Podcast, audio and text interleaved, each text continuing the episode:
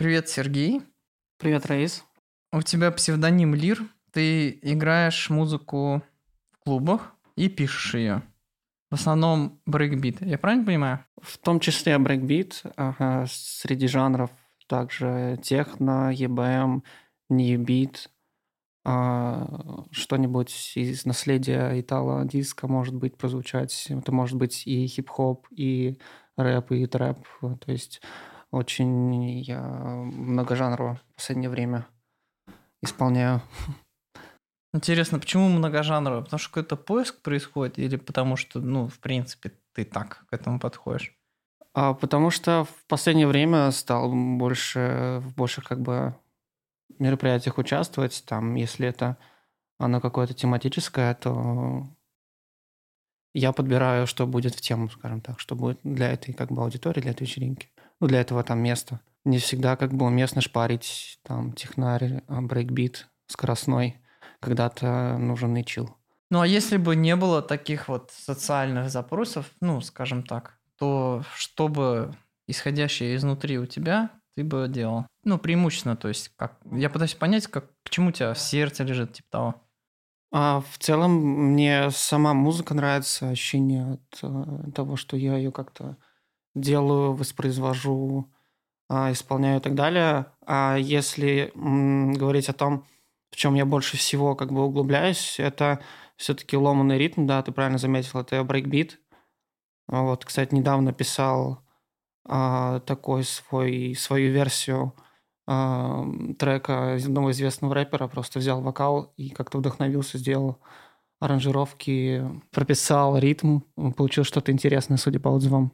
Вот планирую это куда-нибудь на какой-нибудь интересный лейбл отправить, сдать. Слушай, а вот я слышал, люди называют музыку, я не очень шарю в ломаных жанрах, я слышал, люди называют музыку, которую вот на вечеринках, там, где ты диджеешь, играет, называют ее breaks, называют ее breakbeat. Вот это два разных понятия, или это одно и то же, или вот какая-то разница есть? А в моем э, вообще понимании, видении есть тонкости, есть разница. Да, это все а, ломанный ритм, такой а, синкопированная ритмика. То есть синкопа — это смещение долей сильных, то есть там не как в прямой бочке равномерно 4 на 4, да, грубо говоря, играет, а там разбитовки, они как бы делятся на дроби еще. Вот, и из-за этого, ну, и получается, что музыка ломана, ритмика, вернее. Вот, а breaks, в моем понимании, это когда присутствуют такие барабанные аранжировки, э, такие прям разбитовки барабанные. Вот, а брейкбит — это э, сам по себе вот этот ломанный ритм электронный, то есть на драм-машине прописанный. Ну, как-то так, то есть как бы мое ощущение. А, то есть не стоит, ну, то есть, наверное, неправильно относиться к этому как к разным жанрам. Это немножко разные понятия. То есть жанр — это, наверное, breaks, да? А брейкбит — это просто ритм как-то. Или наоборот? А нет, это все как бы отдельные такие поджанры. Mm-hmm. А, но смысл в том, что сейчас настолько все смешивается, настолько а, все как-то а, преобразуется, усложняется в плане а, экспериментов, все, все стараются делать что-то особенное, ну, по крайней мере, многие. Вот, и поэтому сейчас однозначно сказать, этот трек вот в одном стиле написан, в одном как бы пон-жанре, э, не, не всегда так можно прям с уверенностью сделать. Скорее всего, это будет прям перечисление. То есть, если зайти на Discogs, посмотреть там дискографию а, вернее, зайти в релиз, э, посмотреть, каких он жанрах написан, там будет перечислено. То есть их будет несколько. Mm-hmm. И так как бы интересно, когда такой жанровый фьюжн происходит. Вот я в науке работаю, и сейчас вся наука и все публикации, ну, читай релизы, результат наших работ, он в виде статей там выпускается. Вот, и они все очень сильно стараются быть мультидисциплинарными, например, физика и химия вместе, там, или химия и биология, там, биохимия, биофизика вместе, короче.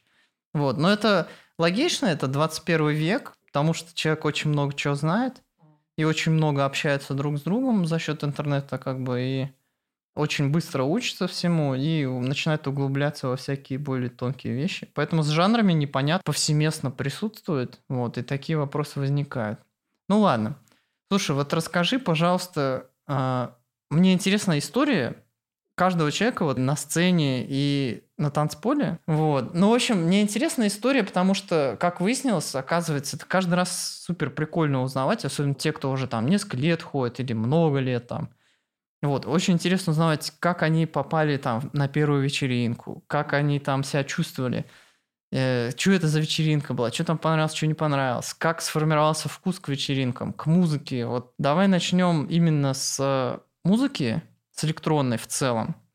Был какой-то момент, когда ты впервые ее услышал. Вот это когда было и кто тебе ее показал или ты сам нашел? А, я начну немножко раньше. А, я с детства увлекался брейком. Получается, лет где-то там с 11, может быть, чуть позже. Ты же из Казани? Я из Челнов. А. Вот, да, я сам прям пошел, начал заниматься, мне это очень вдохновляло. Вот, и там как-то, так как я занимался танцами, основа это все-таки музыка, она вдохновляет там на какие-то новые эксперименты, там а, на придумывание каких-то своих а, движений, своего какого-то стиля исполнения. Вот, я, также я начал углубляться, разбираться в жанрах, а, какие вообще, в принципе, бывают. Началось, естественно, с каких-то стандартных, э, то есть которые для брейка прям предусмотрены, скажем так, жанры – а, хип-хоп олдскульный, какой-то а, фанк, а, джаз, какие-то брейкс, такие мотивы из этих всех олдскульных стилей. И дальше начал углубляться уже, как бы это само собой получалось, что какую-то электронную музыку там нашел для себя в какой-то момент олдскульная электро, Энтони Розер, вот, может быть, знаешь, один из таких прям ну, значит, знать знаковых фигур вот в этом стиле. Вот. И, ну, и такие подобные, такое звучание, начал в него углубляться параллельно со всем прочим. И потом уже заметно позже открыл для себя вечеринки, открыл для себя а, вечеринки БНФ, наверное, одни из первых были у меня в жизни. Это в этот момент какой год? Тебе сколько лет? Это, получается, мне было где-то 22-23. Вот уже в таком более зрелом возрасте, осознанном, то есть я для себя как-то это... Ты тогда учился где-то? А, тогда нет, я уже тогда работал. Вот, либо работал и доучивался, я учился на заочном, там, скорее всего, что-то уже закрывал. Ну, вот эти... А, что из таких ярких воспоминаний, это первые вечеринки, а, которые были прям больше похожи на рейвы, это шерсть, лен, кожа. А что это за вечеринка? Я про нее на, не на фабрике это было, вот одни из Фабрика первых. уже тогда была? Но... Ну, она, конечно, давно, да. Это сейчас кажется, то, что она недавно открылась. По факту уже, наверное, лет почти 10. Ну вот я прям по датам мне, наверное, стоило открыть этот свои мероприятия, которые ну, посещал. пофиг, мы уж тут не какую-то историческую ну, да, мы, с мы просто в общих ведем. чертах, да, то есть для себя каким-то знаковыми считаю, это было ну, действительно такие яркие события. Вот ощущение чего-то нового, интересного, там куча артистов, куча каких-то выступлений, там, там помню, понравилось выступление ребят из Нижнего, вот. А, а что значит выступление? Они какой-то перформанс там давали? Там, там, наверное, я впервые видел аудиовизуальный сет. Он был достаточно простенький, как бы графика не прям ахти какая, не такая уж прям сумасшедшая генеративная, да, как сейчас можно увидеть. Но это было как бы для первого experience а вполне себе интересно. Далее я уже, ну, так как сам интересовался, увлекался. А, в общем, после этого а, из таких знаковых событий а, это Gamma-фестиваль. По-моему, в 2016 я первый раз поехал, когда была как раз первая гамма. В этом году как раз отменили Outline. Вот он не состоялся. Очень так было знаковое в плохом смысле событие. А, в общем, да, вот я поехал на первую гамму. А, первый день прошел просто восхитительно. Там мероприятие проходило на заброшенной верфи. А, Это в Петербурге было? Да, в Петербурге. Это, в общем, очень живописно, куча танцполов, очень много людей интересных, все так красиво оформлено. Очень крутые привозы, танцпол с мощнейшим просто светом, техно-лайвы сумасшедшие. Один из таких запомнившихся это Шломо. Вот именно на мейне кто играл. В общем, там был танцпол отдельно с лайвами, танцпол с виниловыми джейми. Очень классно проходило. А, но единственный такой момент, а, что там очень хорошо звук а, долетал по воде до жителей Васильевского острова. Вот, и там какой-то депутат решил, скажем так, выслужиться, нажаловался. И в итоге второй день ребятам пришлось перенести в клуб ДОТ. Там уже все более лампово приходило. Это а, на крыше на том же Васильевском острове, насколько я помню тоже достаточно хорошо все завершилось, но не так уже масштабно, не так мощно, живописно. Вот. Но и меня это так впечатлило достаточно сильно, что я последующие два года каждый год ездил на гамму, прям понедельный такой у меня был а отпуск в Петербурге, музыкальный, с посещением а, клубов Мозаика, Штекеншнайдер, а, банальных, да, но в то же время а, достаточно крутых. Вот Мозаика позже закрылась, остался, по-моему, тут что Штакен, даже танцплощадка, по-моему, закрылась сейчас. Не знаю, вообще вот. не могу похвастаться такими воспоминаниями. Самый большой фестиваль, на котором я был, это, наверное, Авас. И, наверное, самая запоминающаяся вечеринка, которая, ну, типа, у меня есть, ну, это максимальный дизмораль, что ли. Это когда я был в Берлине, я постоял в очереди в Бергайн, в очередь, ну, меня туда не пустили, в очереди в Катерблау меня туда не пустили. Пришел в About Blank, уже 6 утра, я уже устал ходить, потому что между этим клубом достаточно большое расстояние. Трезор тоже меня не пустил. А, нет, в Трезор я побоялся заходить почему-то. И, короче, в About Blank, когда я пришел, там вообще очереди не было, там просто было закрыто, короче. Вот, ну то есть, ну это самые, самые запоминающиеся вечеринки. Ну то есть, ну, я, конечно, иронизирую, да, есть классные вечеринки, на которых я был, но я был только в Казани и... Ну, это, к слову, о том, э, что ты хотел бы поговорить с кем-то по ту сторону танцпола. Ну, я по ту сторону танцпола был достаточно раз. Справедливо, да. Вот. А, и, кстати, хотел... Вот, а, есть одноименный клуб «Бланк» в Питере. Вот. И одна из крутейших вечеринок, это было при пати как раз одной из одного из фестивалей «Гамма».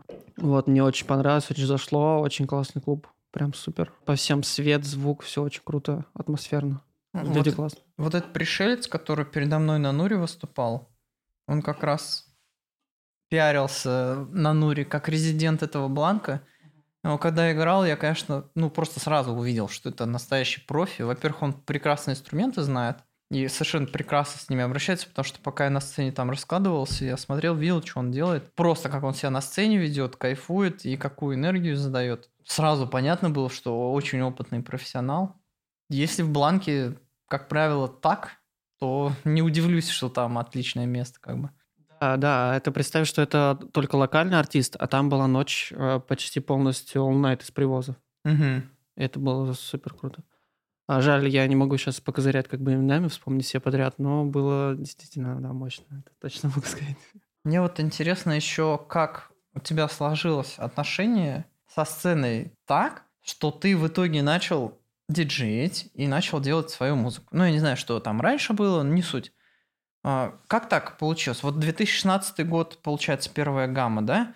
Ты уже прям, ну, вообще кайфуешь с вечеринок, все дела ты на них хочешь пойти, ты смотришь там, куда пойти, где будет кайфово, и прям с нетерпением ждешь, туда идешь, супер кайфуешь. Вот, ты уже в этот момент начинал писать музыку, или это попозже стал? Вот как, когда и как, и как так вот из такого, скажем так, танцора, грубо говоря, да, вот этой аудитории, ты начал превращаться в артиста? А, на самом деле, долгое время я только очень много слушал, очень много копался в исполнителях, в лейблах что-то искал для себя интересное в первую очередь, просто что мне было бы интересно слушать, чтобы меня захватывало, как-то цепляло эмоционально. И только вот спустя, ну, года три, может быть, даже четыре от подобных э, мероприятий, всяких разных э, поездок, вечеринок, а, я просто в какой-то момент захотел сам попробовать посводить, и я нашел в Челнах, тогда я еще жил с родителями, а я нашел там контроллер – каких-то ребят бэушный, взял его и просто ночами сидел, крутил крутилки, а, слушал в наушниках, как э, там, как это звучит, звучат два трека, насколько там совместимые, а, пробовал писать миксы, там у меня, кстати, сохранился один из первых, вернее, самый первый мой микс сохранился, И я его переслушиваю иногда, и это прикольно звучит. Как бы там так все по стилям немножко намешано, а, может быть, э, по каким-то строгим правилам диджейнга не соответствует, там где-то тональность не та, еще что-то. Но с точки зрения вот про, просто сет, который интересно послушать, мне до сих пор заходит. Это, это очень интересно. Это как это как вот есть все эти правила, а есть просто то, что ты чувствуешь, то, как ты чувствуешь. И да, и вот эти ощущения, они универсальны, и ты никогда не, ну, не перепрыгнешь то действие, которое исходит как бы из эмоций, из чувств, которое обосновано как-то душевно, оно всегда сильнее, чем какое-то рациональное сухое. Да, соглашусь, конечно, полностью. А, после этого я пробовал записывать миксы, скажем так, по вот этим строгим правилам, по тональности, там, что все было по нарастающей и так далее.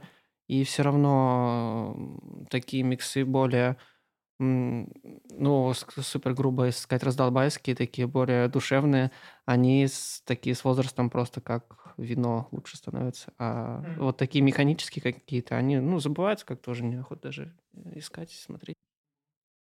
Это интересно. Вот у меня в моей небогатой истории лайфсетов, которых, наверное, суммарно, ну, было где-то 10, наверное, всего. Был момент, когда я вступал на кабане и хотел именно так сделать. Хотел сделать, чтобы было разнообразно и не по правилам. Поэтому я позволял себе там совершенно мешать жанры. То есть я ставил какую-то очень тяжелую там прямую бочку под 140 с кислотой, то есть с ACID синтезатором, очень тяжелую, как бы и спектрально насыщенную, и там, короче, просто бешеное давление, и после этого резко ставить какой-нибудь даб-техно и замедлять темп до 110. Вот. Потом опять резко наращивать темп. И, в принципе, ну, с точки зрения танцпола в клубе ты так не станешь делать. Ну, то есть я бы не стал так делать, потому что вот эти люди, которые танцуют, они пришли за конкретной вещью, как бы, и нужно их в приоритет ставить диджея или свою музыку играю, вообще неважно. Вот, но там была такая возможность как бы, ну, повыпендриваться. Поэкспериментировать. Да, поэкспериментировать. Это же как бы кабан, там никаких обязательств, там нет аудитории, которая, ну, классически что-то от меня ожидает. Вот, в принципе, я мог там обосраться 10 раз, и никто бы ничего не сказал. Вот, и это было очень прикольно для себя. Но потом, переслушивая, я понимал, конечно, то, что так нельзя. Вот, но, но это, конечно, интересно. Я думаю, со временем, с опытом я буду больше так делать, потому что, ну, по большому счету, вот у тебя, мы просто разговаривали про правила, про какие-то нормы поведения диджея, там, как-то нужно, ну, аккуратно уметь обращаться с тональностью, аккуратно уметь обращаться с атмосферой, с темпом. Есть ряд правил, которым желательно следовать, но если ты им следуешь вот прям строго, то рано или поздно ты как бы ограничиваешь себя. Развития в этом нет. Ну, то есть правила, коробка, если ты следуешь правилам, ты в коробке и так далее. Чтобы что-то новое придумать, по-любому надо будет их нарушать. Другое дело, совершенно другой разговор, то, что нужно что-то знать, чтобы с умом их нарушать, да. И вот сейчас про это не говорим. Просто как бы как факт, из того, что ты рассказал, я пытаюсь подытожить и какую-то вот какую-то мораль для себя вытащить. По сути, ты же сказал то, что вот был вот твой первый микс, и он не поправил, там наверняка много технических ошибок там каких-то и так далее. Но вот ты говоришь, что он... На самом деле там достаточно чисто по сводкам. А. Там, там, ну, я обрисую вообще, чтобы было понимание. То есть там не было такого, что там трек обрывается на 140 и начинается трек на 100 скорость там, ну, какой-то вообще другой. Нет, там по ритмике все так в одном как бы плавненько там ускоряется там с какой-то скорости, там, ну, там представим, до 100, от 120 до, до 130 доходит там, к середине сета. Вот. Но именно по жанрам, по направлениям, скажем, там э, такое немножко перемешка получается. Вот. А по ритмике нет косяков там, ну, потому что на контроллере сводил, что там не свести. Вот. Ну и причем я старался перезаписать, чтобы это было все прям идеально, не подкопаться, но все-таки хотелось сделать что-то качественное какое-то. То есть до этого я много миксов слушал, много треков э, уже перелопатил, вот, чтобы какой-то уровень уже сделать более-менее адекватный. Вот, ну, именно если по качеству говорить. Ну, ладно, я просто сказал технические ошибки, подразумевая под этим, типа, вот Ну, То, что ты а, говорил а про тон- а жанры. тональность там, может быть, что-то такое. Э, да не, если честно, я подразумевал об этом вот то, что ты говорил, типа там разные жанры. А, ну окей, окей, допустим. То есть я да, просто делю да. как бы вот технические ошибки это все, что связано с правилами. Мгм.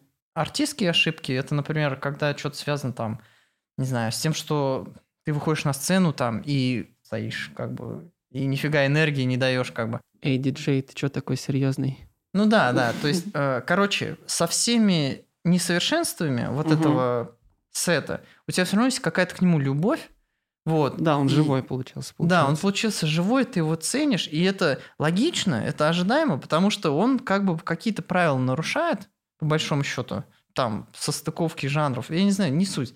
Вот, короче, суть в том, что, и это я слышу не впервые, как бы, это очень много на подкасте у меня музыкантов, и просто там в общении слышно то, что как бы правила нарушать хорошо, клево. Единственное, что чем больше ты знаешь, тем лучше ты это правило нарушить можешь. Но если ты ничего не знаешь, ты нарушишь правила, и все равно хрень получится. Вот, но это, в принципе, во всех сферах жизни так.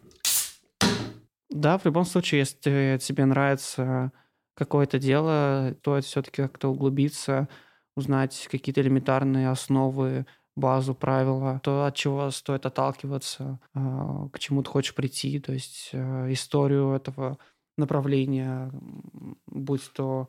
Да, ну, важно знать историю того, чем ты увлекаешься, чем ты занимаешься, к чему тебя лишит, скажем так, душа, потому что это дает основ...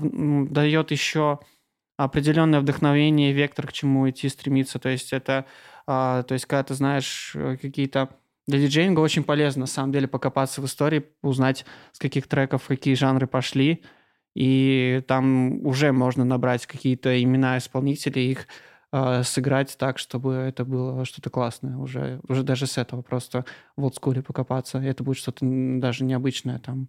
Ну, если не брать самые, да, известные какие-то композиции, которые все прям знают. Слушай, а вот ты говоришь про историю, а как ты ее узнаешь? То есть ты как-то где-то читаешь про истоки там, ну, в интернете, просто гуглишь, или ты какие-то книжки знаешь, может, или ты какие-то статьи там на форумах находил там.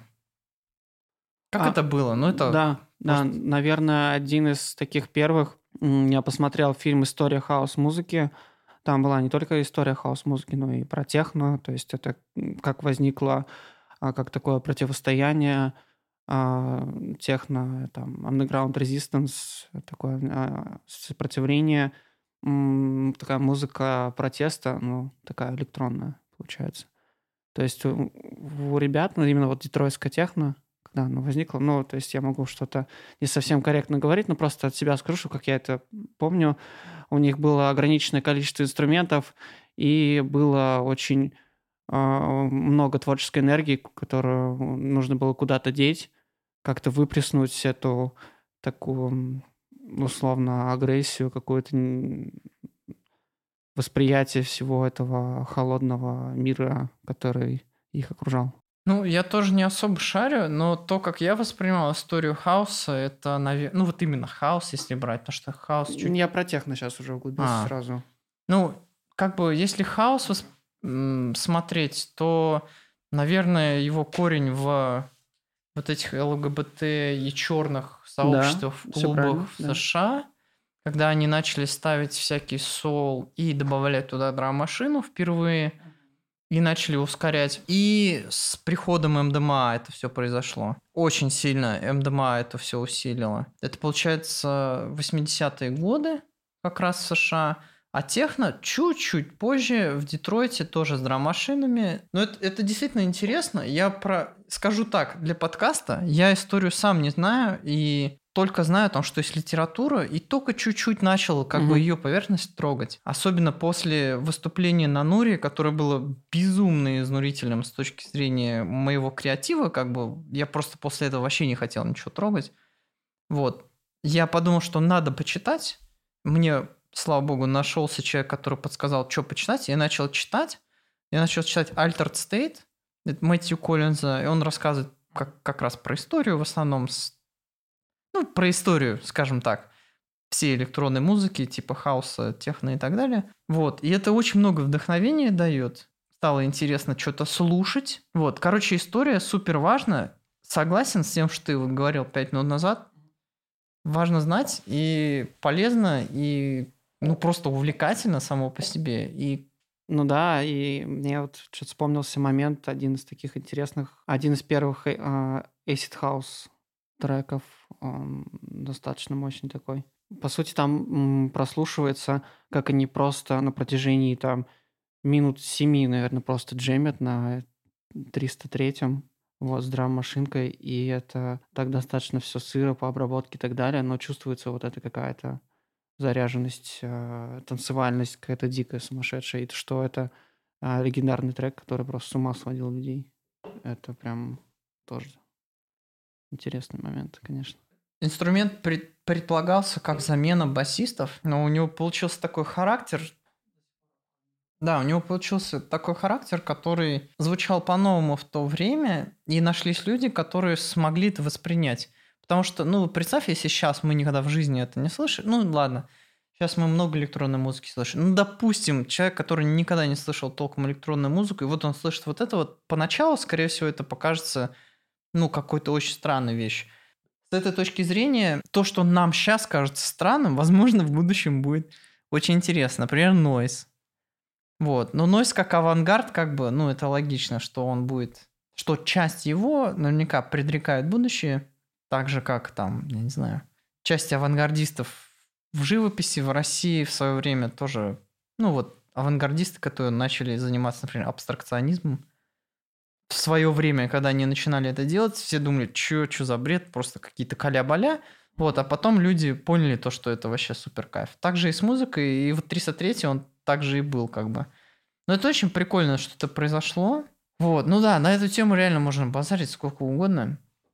Но мне сейчас интереснее, если честно, твои недавние слова в переписке про то, что ты говорил, что, может быть, не стоит так часто играть. У меня в голове крутится там опыт моих друзей, там лайверов, каких-то диджеев, опыт каких-то там менее близких людей. И вот еще была статья ИМИ, я не знаю, давно, недавно, но я читал достаточно недавно, про то, что репутацию артиста формируют площадки, на которых он был – условно, если человек играет постоянно в соли, то если он бац появится в верке, то это будет, ну, любой человек из аудитории понимает то, что, ну, это немножко странно. Человек, который играет в соли, он играет немножко другую музыку, чем звучит там в верке, ну, если говорить про техно-вечеринки, да. Как бы за площадкой кроется репутация. Вот, если человек играет в баре, там, это одно, это одна музыка, один тип расслабления и одна атмосфера. Если человек играет в ночном клубе, который там до 7-8 утра, что, к сожалению, редкость, вот, то, да, то это совсем другой разговор.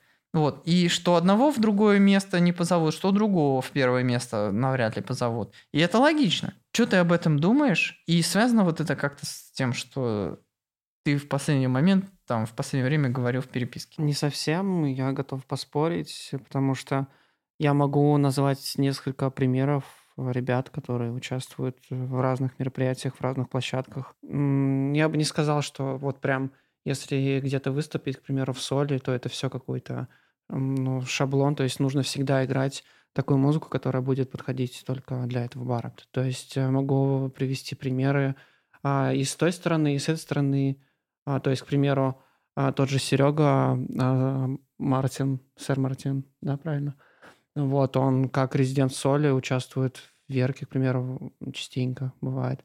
С обратной стороны резидент э, Верка Паша Лей недавно в соли отыграл. То есть это мало что поменяло на самом деле. В его восприятии и его аудитории, как бы и в его стиле. То есть он все так же может а, сделать что-то такое техновое, EBM, да, скажем так. Вот. И что-то в, в стиле Итала поиграть. Почему нет? Вот, и ну, у меня такая же история, то есть я как бы а, участвовал в куче мероприятий, там, фестивалей, как диджей-артист. Вот, и если я поиграю в каком-то баре человом, я там поиграю, к примеру, какой-то хип-хоп просто, в котором я тоже разбираюсь, который мне тоже нравится, это будет на скорости там до 100, как бы, и если какие-то люди, ну, которые привыкли, э, скажем, танцевать под мои сеты, придут, послушают, а это ну, вряд ли как-то это исказит, там, уронит мою оценку там в их глазах. То есть это уже наоборот все, ну, кто привык меня слышать как такого технового диджея, они чаще угорают просто что там я играю какой-то прикольный рэпчик. Там, они, ну, то есть нет в этом какого-то диссонанса. А если речь о том, почему я сказал, не стоит так часто играть, все-таки слух замыливается, восприятие уже так искажается, и уже не совсем понятно, а, как бы, что тебе действительно нравится, можно потеряться в этих направлениях, уйти куда-то а, не совсем в ту сторону, которую изначально хотелось бы. Вот, то есть это, ну, можно сказать, что эмоциональное какое-то выгорание, то есть это такая творческая сфера, это же не такая прям работа, знаешь, которую ну, ну, легко можно выполнять, там, скажем, ну, условно играть несколько сетов в неделю, это достаточно тяжело. То есть если это, ну, к этому серьезно подходить, не играть то же самое, стараться делать что-то разнообразное, а, сильно интересное, то достаточно тяжело. А, я сказал, что хотел бы более концептуально подходить, вот, но это потому к этой же всей истории как раз-таки, чтобы а, глубже прорабатывать эти самые сеты, как-то детальнее готовиться, чтобы это было полностью такое законченное какое-то произведение, а, которое не стыдно будет там записать, куда-то выложить, какой-то там подкаст, а, отправить лейбл и так далее. Вот. Слушай, ну ты очень много всего интересного сказал. Ты свой ответ начал с того, что вовсе не значит, что площадка как-то диктует репутацию человека. Ну, в целом я согласен. И те примеры, которые я привел, в них действительно так и работает. Мы, казанцы, мы одинаково с уважением хорошо относимся и к резидентам Соли, и к резидентам Верка. Да, и действительно, да, конечно, мы конечно. ценим, как бы, когда они играют. Тоже Денис Инфант, который в последнее время по-моему, уже не в Казани, тоже в свое время, там, год и полтора назад играл в соли, и в соли всегда было классно, и частенько играл в верке, и тоже, ну, просто я лично из моего опыта его могу выделить как такого. Но, наверное, моя позиция все-таки будет более работать, если мы начнем говорить про какие-нибудь бары типа ну, я даже не знаю, как эти места называются, но есть же диджеи, которые играют там в Баше, там, в бывшем Люксоре. Вот. Есть же диджеи, которые играли там ну, на всяких таких вечеринках, в других более таких клубах, в которых, ну, больше практикуется съем. Клубы вот есть же клубы для съема чисто вот молодыми людьми друг друга. Вот. И как бы, ну, есть же диджей, который там играет. И если он как бы играет только там, ну, разумеется, в Верке будет странно, если он окажется. И, ну, я не знаю, может, он будет хорош. Тут я на этот повод не берусь судить. Ну, просто это странно, реально. Люди, которые ходят тот же Верк или Соль преимущественно все-таки более музыкально образованный и за музыкой, ну, будет странно, если он там будет. Хотя, может, может я просто чушь какую-то несу. Ну, бог с ним. Ну, так... слушай, такие места я вообще абсолютно не воспринимаю. И действительно, все-таки есть вот это вот какой-то ярлык, а, если действительно вот такая крайность. Ну да. То есть это настолько уже как бы несерьезно с точки зрения какой-то культурной ну, это в моем понимании, опять-таки, это не говорит, что это прям истинная правда и так далее. А, то есть я просто так считаю, что это уже действительно, что человек, ну, такую музыку, если играет, то, ну, наверное, его не позовут там в какие-то места более такие. Но другое дело, что люди могут меняться, как-то менять свои предпочтения. если человек действительно перестал играть в таких уже местах а, не совсем приемлемых, да, с какой-то культурной точки зрения, просто даже человеческой, то почему бы ему не поэкспериментировать там, если он действительно дорос, как-то дошел до этого, пусть пробует, только за. Вот, но таких случаев я не слышал, не знаю, если честно. Ну, эти места, да, в принципе, не стоит упоминания, кроме того факта, что некоторые люди приходят из таких мест в более андеграундные места, в более нацеленные на музыку места. Так же было и со мной, когда я там был в старших классах с одноклассниками, считал, что это круто, там в какой-нибудь 51 штат пойти или в 4 комнаты. Вот, там впервые услышал какую-то громкую музыку, впервые начал вообще интересоваться музыкой. И только потом, узнав, что она существует, начал интересоваться тем, а где играют музыку покруче и так далее. И вот только потом я попал как-то в какую-то такую культурную обстановку. Вот, так что, ну, да, не стоит принципе, париться насчет них. Но Многие люди именно из таких мест приходят потом куда-то туда, где люди находят себя, занимаются искусством, самовыражаются. Действительно, это редко как-то происходит. Но именно я имею в виду вот а, артисты. То есть, чтобы артист а, имел вот такое, скажем, если у него уже какая-то есть известность, да, в таком каком-то попсовом направлении, чтобы он... Я сейчас, если честно, подумал, даже если он известен в каком-то таком попсовом направлении, то те, кто в андеграунд направлении, они, наверное, даже не знают об этом. Вот. Но это будет слышно на танцполе. В любом случае. Я думаю, тот, кто много ходит, он сразу услышит пошлость. Не в смысле какую-то сексуальность, а пошлость в смысле простоту. Ну да, да, да, я понимаю. Ну ладно, тут мы немножко ответвились. Второе, вообще твой ответ я хотел разобрать по частям. Первый я запомнил, начал отвечать и про вторые забыл. Но ты интересные вещи говорил. Я помню, последнее было про то, что... А, второе это было про выгорание, да? То, что ты не можешь к этой работе относиться вот так, что ты ее делаешь несколько раз в неделю, это так не работает. И отчасти в этом причина, по которой не нужно так часто играть. Но и, это и есть, была еще да, какая-то третья часть. Индивидуально в целом. Да я думаю, ну у меня вот, это ну, также. Есть угу. усталость, есть эмоциональное выгорание, и это логично. Ну нереально диджею каждую неделю играть что-то прикольное. Реально, в принципе, возможно, можно и каждый день играть, но это будет уже немножко другое. Ну да, тут зависит от каких-то планок, которые ты себе задаешь в плане качества, что насколько это должно быть глубоко, насколько это должно быть а, интересно, насколько это должно как-то вообще резонировать, да, там быть каким-то свежим с точки зрения, скажем, заезженности треков, да, которые все равно же, если ходишь на вечеринке, слышишь, какие треки играют, как бы уже не хочется играть те же самые, хочется свое что-то выдать. Да. А как, как лайвер вообще не хочется играть то, что ты уже играл. Ты один раз это сыграл, получил да, feedback, кстати. и думаешь, господи, зачем я вообще это еще раз буду играть? Вот а, в качестве live а, ну да, есть такое, что хочется обновить репертуар каждому выступлению хотя бы процентов 50, но это немало времени. Да, это, это хотя очень бы много. месяцок другой там. Да. Хотя есть, есть слушатели преданные, которые любят некоторые треки и очень рады, когда они заново звучат там на следующем лайве. И им тоже как бы они столько любви, скажем так, транслируют в сторону артиста, артист обязан им тоже какую-то любовь в ответ дать.